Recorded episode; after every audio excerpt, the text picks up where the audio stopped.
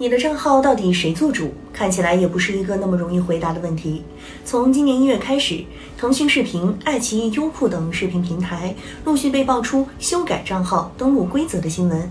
其中关于限制登录设备数量与种类成为焦点。有人觉得有必要限制，否则一个会员号登录几个、几百个终端，每个终端收费一元，灰色产业链岂不是比正经网站都挣得多？也有人认为，普通人最多也就几台，这是视频平台在伤害消费者权益来提升收益。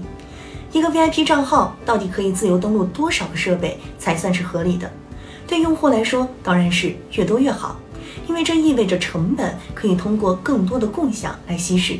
对平台而言，当然是越少越好，因为一个账号每多共享一个人，也就意味着平台多丢失了一位潜在的付费用户。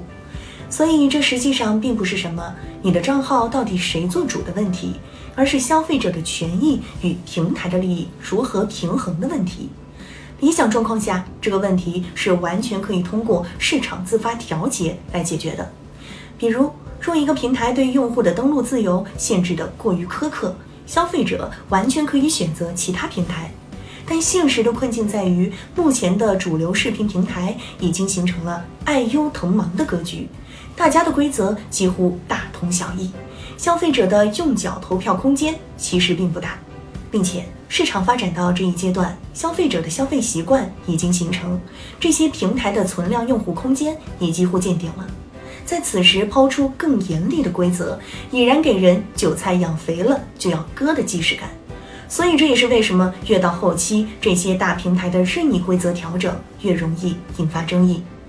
用户充值 VIP 会员，实际上就是和平台达成了协议，包括账号到底可以同时登录几个终端，部分平台在相关服务条款中是有明确的。那么双方按照事前的规则来执行，按理说就不至于闹出什么争议。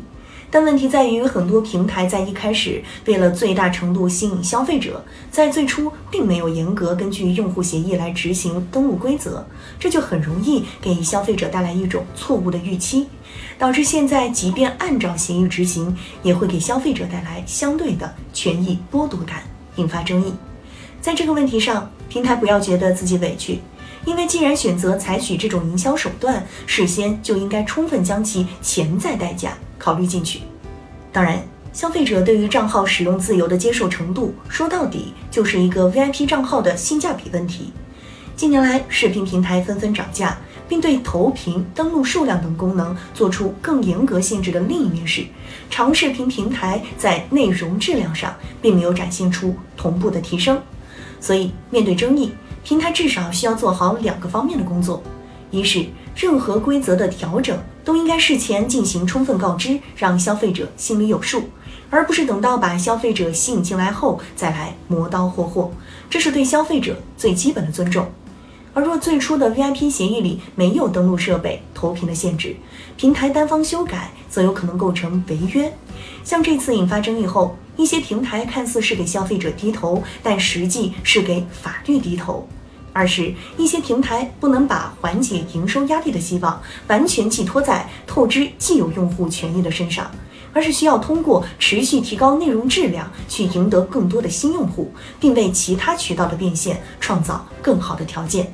在很大程度上讲，当一个平台只能靠牺牲存量用户的性价比去缓解经营压力，从长远上看，这注定是一条歧路。国内视频平台是该走出用户不满意、平台不赚钱的怪圈了。